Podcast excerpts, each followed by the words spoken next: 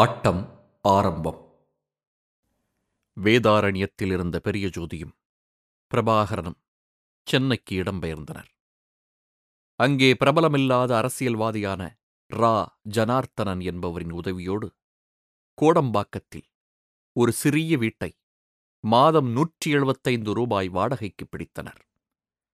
தமிழக அரசியலைப் பற்றி இளம் பிரபாகரனுக்கு நன்கு தெரிந்திருந்தது என்று ஜனார்த்தனன் பின்னாளில் அளித்த பேட்டியில் குறிப்பிட்டார். சென்னையில் அவர்களே சமைத்தனர். பெரிய சோதி சைவ உணவுகள் தயாரிப்பார். வாரக் கடைசியில் பிரபாகரன் அசைவம் சமைப்பார். எப்போதும் துடிப்பாக எதையாவது செய்ய வேண்டும் என்று நினைக்கும் பிரபாகரனுக்கு சென்னையில் ஒரு வீட்டுக்குள் அடைந்து கிடப்பது சோம்பேறித்தனமாக இருந்தது. சீக்கிரமாக அங்கிருந்து கிளம்பி யாழ்ப்பாணம் செல்ல விரும்பினார். அங்கே 4வது உலகத்தமிழ் ஆராய்ச்சி மாநாடு யாழ்ப்பாண நகரில் ஜனவரி 3 முதல் 10 வரை நடக்கவிருந்தது. இந்தியாவிலிருந்து மாநாட்டுக்கு வரும் பிரதிநிதிகளுக்கு விசா வழங்குவதில் சிறிமாவோ நிர்வாகம் கெடுபிடியாக இருந்தது. இந்த கூட்டங்களில் தமிழ் அறிஞர்கள் மட்டும் பங்கெடுத்தனர். எனவே வீரசிங்கம் அரங்கம் போதுமானதாக இருந்தது. ஆனால் நிறைவு நாள் நிகழ்ச்சிக்கு பொதுமக்களும் அனுமதிக்கப்படுவர். எனவே அதை துரையப்பா விளையாட்டு மைதானத்தில் நடத்துவதென்று விழா ஏற்பாட்டாளர்கள் தீர்மானித்து முன்பதிவு செய்திருந்தனர். ஆனால் மேயர் துரையப்பாவின் உத்தரவின் பேரில் மைதானத்தை பூட்டியுள்ளதாகவும் அவர் சொன்னால் ஒழிய அதை திறக்க முடியாது என்றும் காவலர்கள் ஆயிரக்கணக்கில் குவிந்த பொதுமக்களை உள்ளே நுழைய விடாமல் தடுத்தனர். இளைஞர்கள் மேயரை தேடி ஓடினர். ஆனால் அவர் கண்காணாமல் போய்விட்டார். 1000 நெருக்கடிகளை தாண்டி நிறைவு நாள் நிகழ்ச்சி நடக்கத்தான் செய்தது. வீரசிங்கம் மண்டபத்திற்கு முன்பாக பந்தல் போட்டு அங்கேயே விழாவை நடத்தினார்கள். திருச்சியைச் சேர்ந்த பேராசிரியர் நைனா முகமது ஆற்றிய சொக்க வைக்கும் முறையில் மெய்மறந்து உட்கார்ந்திருந்தது கூட்டம். ஒரு கலாச்சார விழாவுக்குரிய இலக்கணத்தோடு எல்லாம் அமைதியாகத்தான் போய்கொண்டிருந்தது. சிங்களப் போலீஸ் அதிகாரி சந்திரசேகரா இரவு 8:30 மணிக்கு அந்த இடத்திற்கு வரும் வரை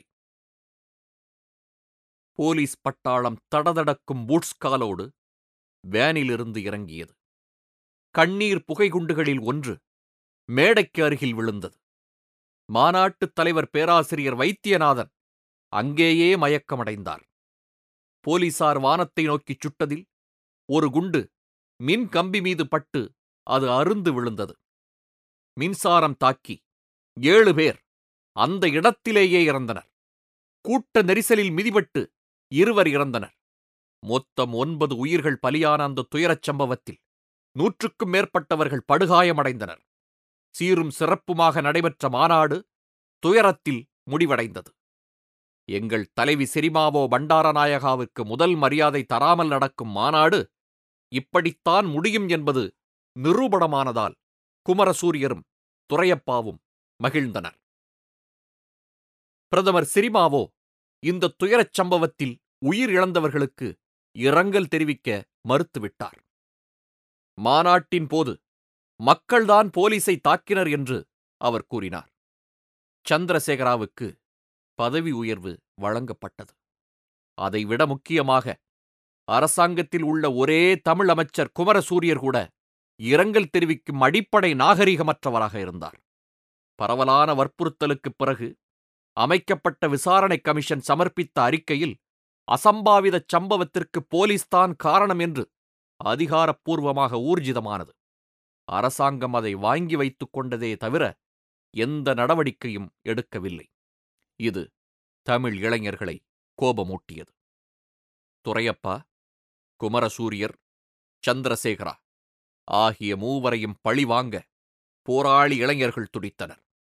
சிவகுமரன் பைத்தியம் பிடித்தவர் போல காணப்பட்டார்.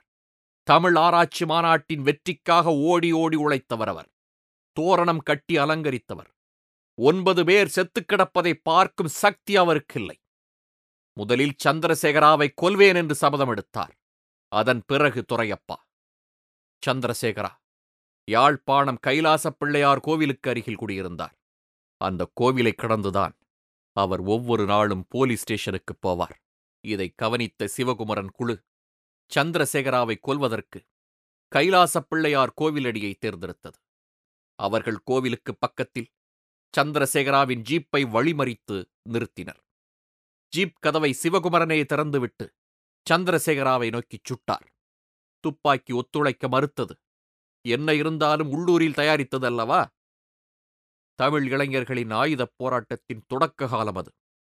எனவே அவர்கள் சர்வதேச சந்தையில் ஆயுதம் வாங்கும் வசதியற்றவர்களாக இருந்தனர். 1 முறை, 2 முறை, 3 முறை துப்பாக்கி வெடிக்கவில்லை. அது வீண் போனதால் சந்திரசேகராவை ஜீப்பிலிருந்து வெளியே இழுத்து கத்தியால் குத்த சிவகுமரன் முயன்றார். ஆனால் உடன் வந்தவர்கள் ஓடிவிட்டதால் சிவகுமரனும் அங்கிருந்து ஓட நேர்ந்தது. ஓடியபோது ஒரு பாலத்தின் இறக்கத்தில் ஆல்ஃபிரட் துரையப்பாவின் காரை நிறுத்தினார். ஆஹா, இன்னொரு இனத்துரோகி! சிவகுமரன் அவரை நோக்கியும் சுட்டார். ஆனால் மறுபடியும் துப்பாக்கி ஒத்துழைக்கவில்லை. மீண்டும் ஓட்டம் பிடித்தார். இலங்கை அரசு சிவகுமரன் தலைக்கு 1 லட்சம் ரூபாய் என்று அறிவித்தது. ஈழப் போராளி ஒருவரை பிடித்துத் தந்தால் சன்மானம் என்று அறிவிக்கப்படுவது அதுவே முதல் முறை. அதுவும் 1974 1 லட்சம் என்பது மிகப் பெரிய தொகை. அவரை பிடிக்க போலீஸ் வலை வீசி தேடியது. அதுவரை மீசை வளர்க்கும் பழக்கம் இல்லாத சிவகுமரன் பெரிய மீசை வளர்த்தார். இந்தியாவுக்குச் சென்று சில காலம் பாதுகாப்பாக இருக்குமாறு சில நண்பர்கள் ஆலோசனை கூறினர். அதற்கு பணம் தேவைப்பட்டது. பணம் கொடுத்து உதவுவதாக வாக்குறுதி அளித்த தமிழர் கூட்டணியின் தலைவர்களில் ஒருவரான கதிரவேற்பிள்ளை உட்பட பல அரசியல்வாதிகள் கடைசி நிமிடத்தில் கையை விரித்தனர். 1974 ஜூன் 5ஆம் தேதியன்று கோப்பே வங்கியை கொள்ளையடிப்பதற்கு சிவகுமரன் திட்டமிட்டிருந்தார். ஒரே ஒரு காவலர் மட்டுமே துப்பாக்கி ஏந்தியபடி வங்கி வாசலில் நின்றிருந்தார். அவரை மட்டும் தீர்த்துவிட்டால் போதும், பணத்தை சுருட்டலாம் என்பது பிளான். அந்த காவலரை 2 முறை சுட்டார். குறி தப்பியது.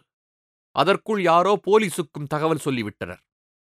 வெளியே காரை நிறுத்திவிட்டு வங்கியை நோக்கி வந்திருந்த சிவகுமரன் மறுபடியும் காருக்கே ஓடினார். அதற்குள் கார் டிரைவர் தப்பிச் சென்றிருந்தார். சாவியையும் காணோம். அதற்குள் போலீஸ் படை வந்துவிட்டது. அவர்களை நோக்கி துப்பாக்கியால் சுட்டுவிட்டு ஓடினார். போலீஸ் துரத்தியது. சிவகுமரன் செம்மண் நிலத்தில் புகையிலை காட்டில் ஓடினார். புகையிலைச் செடி வெட்டிய பிறகு நிலத்தில் மிஞ்சிய கட்டைகள் அவருடைய வெற்றுக்காலை குத்தின. காயம் ஏற்பட்டது. பூட்ஸ் அணிந்த போலீஸ் வேகமாக நெருங்கியது. ஓட முடியாத சிவகுமரன் அங்கிருந்த பனைமரம் ஒன்றுக்கு பின்னால் நின்று துரத்தி வரும் காவலர்களை நோக்கிச் சுட்டார். துப்பாக்கி குண்டுகளெல்லாம் தீர்ந்தபின் வேறு வழியே இல்லாமல் கழுத்தில் தொங்கிய சயனைடு குப்பியை கடித்தார். ஈழ மக்களின் விடுதலைப் போராட்டத்தில் சயனைடு அருந்தி தற்கொலை செய்து கொண்ட முதல் போராளி சிவகுமரனே ஆவார். யாழ்ப்பாணமே அழுதது. யாழ் தீபகற்பம் அழுதது. மீசை வளர்த்து தன் தோற்றத்தை மாற்றியிருந்த அந்த 17 வயதான இளைஞனின் மரணம் சக வயதுள்ள இளைஞர்கள் மத்தியில் பெரும் எழுச்சியை உண்டாக்கியது. சிவகுமரனின் இறுதி ஊர்வலம் ஜூன் 7ஆம் தேதி நடந்தது. வரலாறு காணாத மக்கள் கூட்டம் அந்த நிகழ்ச்சியில் கலந்து கொண்டு தன் மரியாதையை செலுத்தியது. 15,000க்கும் மேற்பட்டோர் மறைந்த போராளிக்கு பிரியாவிடை அளித்தனர். சிவகுமரனின் இறுதி அஞ்சலியில் அமிர்தலிங்கம், "தம்பி சிவகுமரன் தமிழ் மக்களுக்காக அளப்பரிய தியாகத்தை செய்துள்ளார். அவருடைய செயல் வீரச் செயல். பிறப்புரிமையை மீட்டெடுப்பதற்காக அவர் கையாண்ட வன்முறை போராட்டத்தில் நான் வேறுபடுகிறேன் என்றாலும் அவருடைய அர்ப்பணிப்பு உணர்விற்கும் விடாமுயற்சிக்கும் தலை வணங்குகிறேன்" என்று உணர்வொழுகப் பேசினார். இலங்கை வாழ் தமிழ் மக்களின் ஆயுதம் தாங்கிய போராட்டத்தின் முன்னோடி சிவகுமரன். அவரது சொந்த ஊரான உரும்பிராயில் சிவகுமரனின் வெண்கலச் சிலை 1975ஆம் வருடம் நிறுவப்பட்டது. இராணுவம் 1977ஆம் வருடம் அதை தகர்த்தது. தமிழர்கள் மீண்டும் அந்த சிலையை நிறுவினார்கள். ஆர்மி மீண்டும் 1981இல் அதை அழித்தது. அவருக்கு பின் தோன்றிய பல ஆயுதக் குழுக்களும் அவரை போற்றின. விடுதலை புலிகள் இயக்கம் சிவகுமரன் மரண நாளை மாணவர் எழுச்சி நாளாக கடைபிடிக்கிறது. இந்தியாவில் இருந்த பிரபாகரன் மீண்டும் யாழ்ப்பாணம் திரும்பத் துடித்தார். அதற்கு சிவகுமரனின் மரணம் ஒரு காரணம். அவரது மறைவுக்குப் பிறகு போராட்டத்தை துடிப்புடனும் வேகமாகவும் முன்னெடுத்துச் செல்வதற்கு யாரும் இருக்கவில்லை. இப்படிப்பட்ட சூழலில் அனுராதபுரம் சிறையிலிருந்து தப்பித்து வந்து மயிலாப்பூரில் வசித்த தனபாலசிங்கம் என்ற செட்டியை பிரபாகரன் சந்தித்தார். பிரபாகரனைப் போலவே செட்டியும் யாழ்ப்பாணம் செல்வதற்கு துடித்தான். அனுராதபுரம் சிறையிலிருந்து செட்டியுடன் கண்ணாடி பத்மநாதனும் தப்பியிருந்தார். ரேடியோ மெக்கானிக்காக இருந்த கண்ணாடி தொடக்கத்தில் தங்கமணி குழுவில் பிரபாகரனுடன் சேர்ந்து துப்பாக்கியை பிரித்து மேய்ந்தவராவார். இவர்கள் எல்லோரும் விடுதலைக்காக போராடுவதால் போலீஸ் தேடியது. ஆனால் செட்டி ஒரு கிரிமினல். அதனால் போலீஸ் துரத்தியது. அவனுக்கு கொள்கையோ சித்தாந்தங்களோ கிடையாது. திருட்டுத்தனத்தை மட்டுமே எந்நேரமும் சிந்திக்கும் செட்டி பூநகரி என்னும் இடத்திலுள்ள காட்டில் வைத்து பயங்கரமான முறையில் பத்மநாதனை கொன்ற பிறகு அளவட்டி கூட்டுறவு சங்கத்தில் கொள்ளையடித்த பணத்தோடுதான் இந்தியாவிற்கு தப்பி வந்திருந்தான். ஆனால் இந்த பின்னணி பிரபாகரனுக்கு தெரியாது. செட்டியோடு பிரபாகரன் சேர்வதில் பெரிய ஜோதிக்கு விருப்பமில்லை. திரும்பவும் யாழ்ப்பாணம் செல்வதற்கு துடித்த பிரபாகரன் பெரிய ஜோதி சொல்வதைக் கேட்பதாக இல்லை. இங்கேயே சமைத்துக் கொண்டும் சாப்பிட்டுக் கொண்டும் தூங்கிக் கொண்டும் வாழ்க்கையை கழித்துவிடலாம் என்று நினைக்காதீர்கள். என் வாழ்க்கையை இப்படியே வீணாக்க எனக்கு சம்மதமில்லை. எனக்கு செயலில் ஈடுபடுவது முக்கியம். இளமையில் செய்ய வேண்டிய காரியங்களை இளமையிலேயே செய்துவிட வேண்டும். செட்டியும் செயல் வீரன். மேலும் அவன் கிரிமினல் என்று எனக்குத் தெரியும். அது என்னை எந்த வகையிலும் பாதிக்காது. என் தனித்தன்மையை எக்காரணத்தைக் கொண்டும் இழக்க மாட்டேன். தன்னால் முடிந்த அளவு எடுத்துச் சொல்லிய பெரிய ஜோதி தங்கத்துறையை அழைத்து பிரபாகரனுடன் பேச வைத்தார். சென்னையில் அவர்களுக்கு உதவிய ஜனார்த்தனனும் பேசி பார்த்தார். பிரபாகரன் கேட்பதாக இல்லை. சிவகுமரன் இறந்து 1.5 மாதம் கழித்து 1974 ஜூலையில் பிரபாகரன் கடல் கடந்தார். பழைய பதுங்கும் இடங்கள் எல்லாம் போலீசுக்கு தெரிந்திருந்தது. புதிய மறைவிடங்களை தேடிக் கண்டுபிடிக்க வேண்டியிருந்தது. இன்ஸ்பெக்டர் பாஸ்தியம்பிள்ளை தலைமையிலான போலீஸ் படை போராளிகளையும் அவர்களது கிளர்ச்சியையும் முளையிலேயே கிள்ளி எறிய துடித்துக் கொண்டிருந்தது. பாஸ்தியம்பிள்ளை என்றாலே பல பேருக்கு உதறல் எடுக்கும். அந்த அளவுக்கு அவரது லாக்கப் சித்திரவதைகள் பிரபலம்.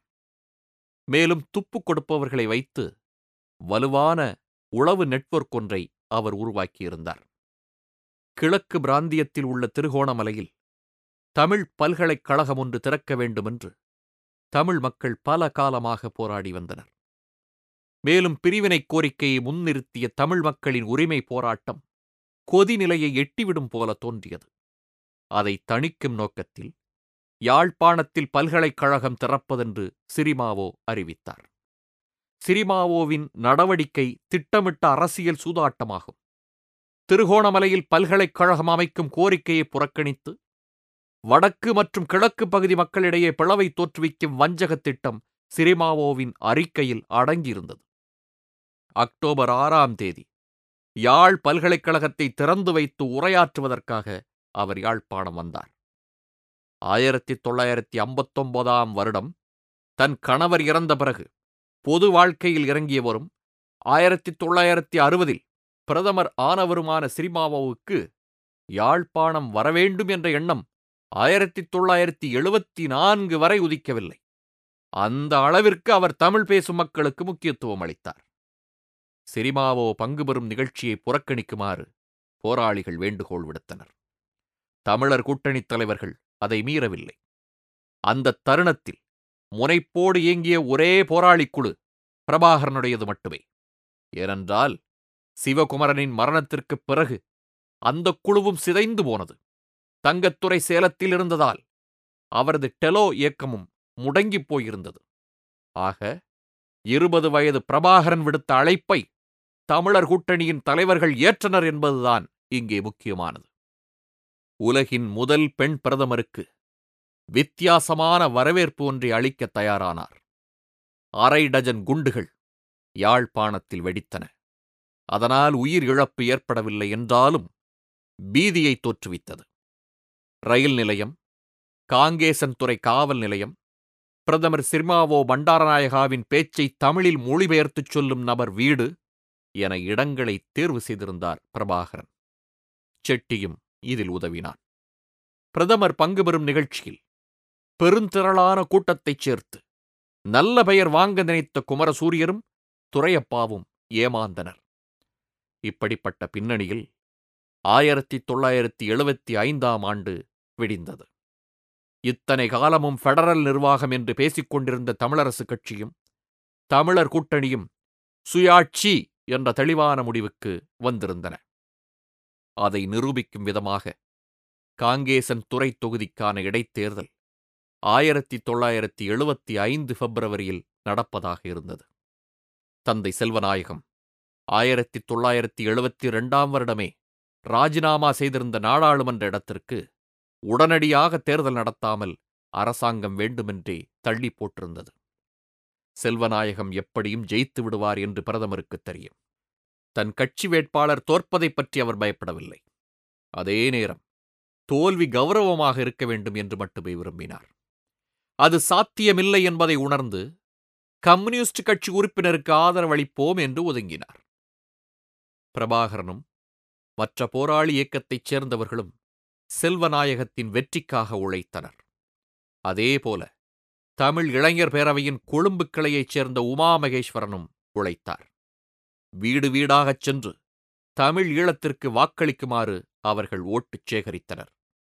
இந்த பிரச்சாரத்தின் போதுதான் இவர்கள் இருவரும் முதன்முறையாக நேருக்கு நேர் சந்தித்துக் கொண்டனர். காங்கேசன் துறை தேர்தலில் தந்தை செல்வா அமோக வெற்றியடைந்தார். இனிமேல் தனித்தமிழ் ஈழம் அமைப்பதற்கு போராடுவதே தனது லட்சியம் என்று உறுதி எடுத்துக் கொண்டார். பல இளைஞர்கள் தங்கள் விரலை கிழித்து செல்வநாயகத்திற்கு இரத்த திலகமிட்டனர். அதே ஆண்டு 3வது ஆயுதப் போராட்டக் குழுவும் உதயமானது.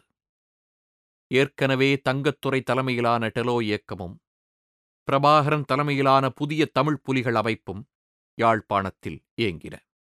குட்டிமணி சிறையில் இருந்தாலும் தங்கத்துறை சேலத்திலிருந்து மறுபடியும் இலங்கை வந்திருந்தார். 3வதாக ஒரு குழு லண்டனில் உதயமானது. இளைய தம்பி ரத்ன சபாபதியும் அருட்பிரகாசம் என்ற அருளரும் லண்டனில் இந்த அமைப்பை துவங்கினர்.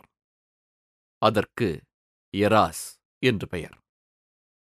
1975 வருடம் இங்கிலாந்தில் கிரிக்கெட் உலகக்கோப்பை விளையாட்டு நடந்தபோது மான்செஸ்டர் நகரில் நடந்த போட்டியில் இலங்கை சிங்கள அரசின் தமிழ் விரோத நடவடிக்கைக்கு எதிரான வாசகங்களை எழுதி பிடித்தும் பேனரை எடுத்துக்கொண்டு மைதானத்திற்குள் ஓடிச் சென்றும் கவன ஈர்ப்பை ஏற்படுத்தினர்.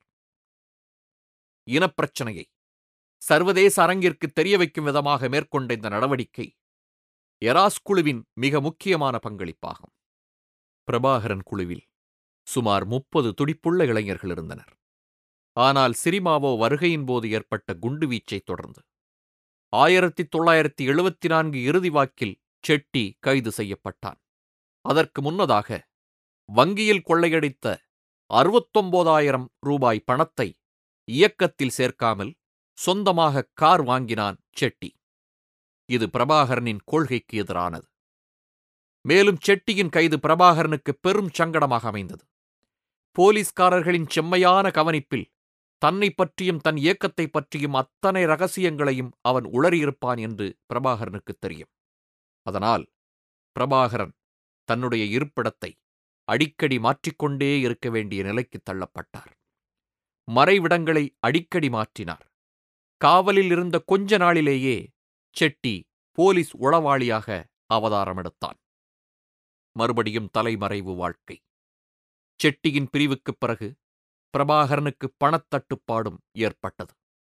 காட்டுப் பழங்களை பறித்து தின்றுவிட்டு வேறு உணவே கிடைக்காமல் வாழ்க்கையை கடத்தினார். புலிகள் குழுவைச் சேர்ந்த பிறர் அவ்வப்போது சோறு கொண்டு வந்து தருவார்கள். களைத்த முகமும் சோர்ந்த நடையுமாக தெரிந்தவர்கள் யார் வீட்டிற்காவது செல்வார். அவர்கள் இருப்பதை போடுவார்கள். வல்வெட்டித் துறையில் புத்தகங்களை வாடகைக்கு விடும் நபர் ஒருவர் ஓரிரு முறை 10-20 ரூபாய் கொடுத்து உதவினார். அதற்குப் பிறகு போலீஸ் கெடுபிடி இருக்கும் என்பதற்காக அவர் வல்வெட்டித்துறைக்கு வருவதை தவிர்த்து கொண்டார். மரித்துப்போன சிவகுமரன் விட்டுச் சென்ற பணியை தொடர்வது என்ற லட்சியத்தை விடாப்பிடியாக பற்றிய புதிய தமிழ் புலிகள் அமைப்பிடம் 2 துப்பாக்கிகள் இருந்தன. அவற்றில் ஒன்று உள்ளூரிலேயே தயாரித்தது. யாழ் மேயர் துரையப்பா அழிய வேண்டும் என பெரும்பான்மையான யாழ்குடா நாட்டு மக்கள் விரும்பினார்கள். சிவகுமரன் கூட அவரை வேட்டையாட முயன்றார். வேறு சிலரும் முயன்றனர். பிரபாகரன் குழுவும் முயன்றது. துரையப்பாவை தீர்த்து கட்டுவதற்கான காரணங்களை பிரபாகரன் அடுக்கினார். நண்பர்களுக்கு மாற்று கருத்து இருக்கவில்லை. இந்த திட்டத்தில் தனக்கு துணையாக 3 பேரை பிரபாகரன் தேர்ந்தெடுத்தார். அவர்கள் கிருபாகரன், கலாபதி, பர்க்குணராஜா. துரையப்பாவை உலகத்தை விட்டு அனுப்புவதற்கு அவர்கள் தேர்ந்தெடுத்திருந்த இடம் பொன்னாலை வரதராஜ பெருமாள் கோவில் வாசலாகும். அந்த கோவில் ஊருக்கு ஒதுக்குப்புறமாக மிகவும் அமைதியான இடத்தில் அமைந்திருப்பதால் அது தனக்கு மன நிறைவை தருகிறது என்று நண்பர்களிடம் அடிக்கடி சொல்லும் துரையப்பா வெள்ளிக்கிழமை தோறும் அங்கு வந்து கடவுளை தரிசிப்பதை வழக்கமாக கொண்டிருந்தார். அதை இவர்கள் பல நாள் கண்காணித்து அறிந்து கொண்டனர்.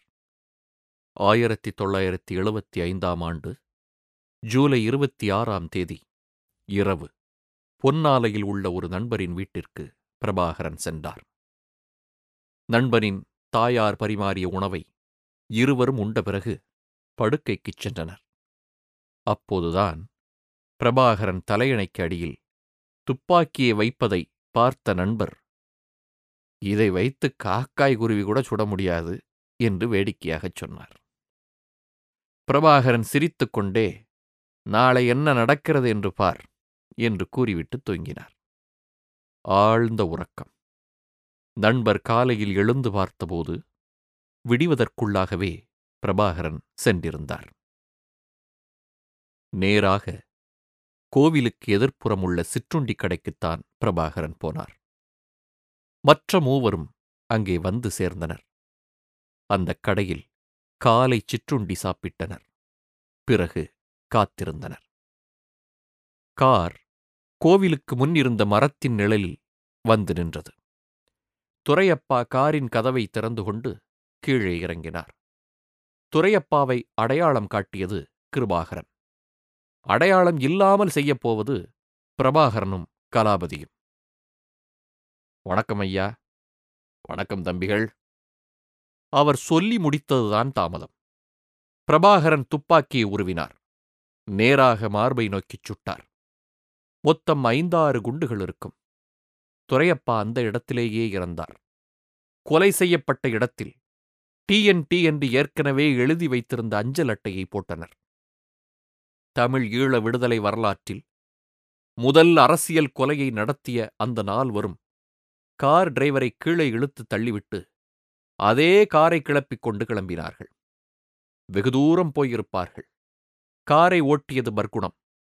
நீர்வேலி என்ற இடத்தில் காரை நிறுத்திவிட்டு ஆளுக்கொரு திசையில் நடந்தனர்.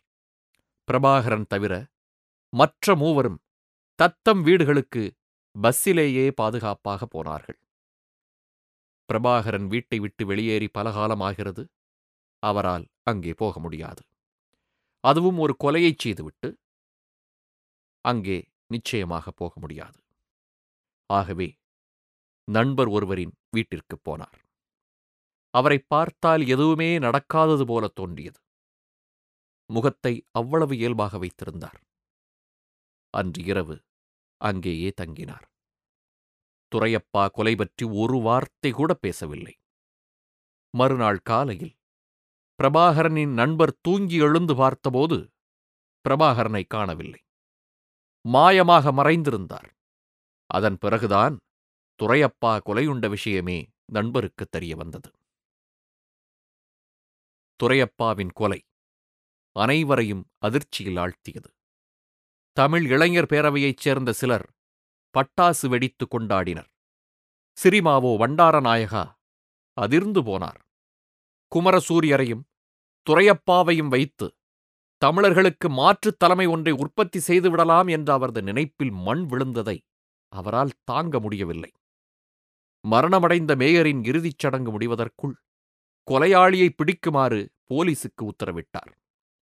சிஐடி உளவுப் பிரிவு தமிழர் கூட்டணியின் தூண்டுதலின் பேரிலேயே இளைஞர்கள் துரையப்பாவை கொன்றனர் என்று சிறிமாவோவிடம் போட்டுக் கொடுத்தது.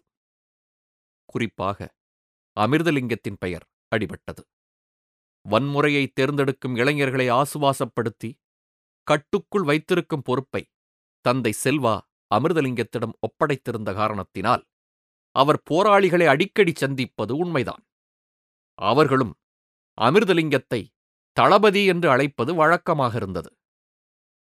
ஆகஸ்ட் 4ஆம் தேதிக்குள் தமிழர் இளைஞர் பேரவை உறுப்பினர்கள் உள்ளே தள்ளப்பட்டனர். கொலைகாரர்களை பிடித்துவிட்டதாக சிங்கள பத்திரிகைகள் எழுதின. ஆனால் சிறையில் இருப்பவர்களுக்கே கூட பிரபாகரனின் ஆயுதக்குழு பற்றி எதுவும் தெரியவில்லை என்பதுதான் வேடிக்கை. ஆனால் அதற்காக பிரபாகரன் அசட்டையாக இருக்கவில்லை. கொலையில் ஈடுபட்ட 4 பேரும் தமது சொந்த வீட்டில் தங்க வேண்டாம் என்ற அவரது எச்சரிக்கையை அவர்கள் பொருட்படுத்தவில்லை.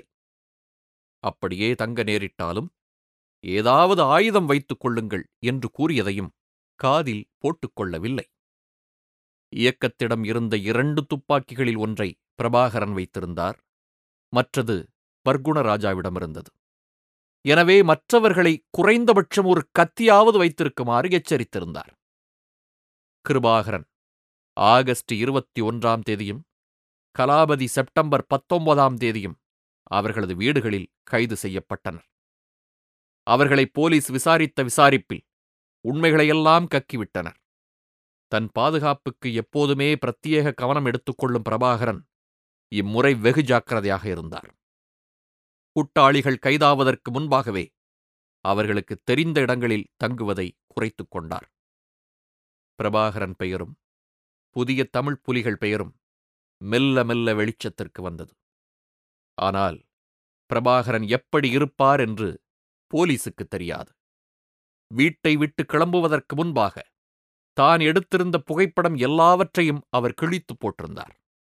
தனது சகோதரி கல்யாணத்தின் போது எடுக்கப்பட்ட படம் மட்டும் இருந்தது. ஆனால் அது பொடிப்பயலாக இருந்த சமயத்தில் எடுத்தது. அதை வைத்துக்கொண்டு போலீஸ் தனது வேட்டையை தொடங்கியது. இளைஞர்கள் மத்தியில் பிரபாகரன் என்ற பெயர் பெரும் தாக்கத்தை ஏற்படுத்தியது. அவரோடு இணைந்து ஆயுதப் போராட்டத்தில் ஈடுபடுவதற்கு பல பேர் முன்வந்தனர். துரையப்பா கொலைக்குப் பிறகு அப்படி வந்து சேர்ந்தவர்களில் இளங்குமரன் என்பவர் முக்கியமானவர்.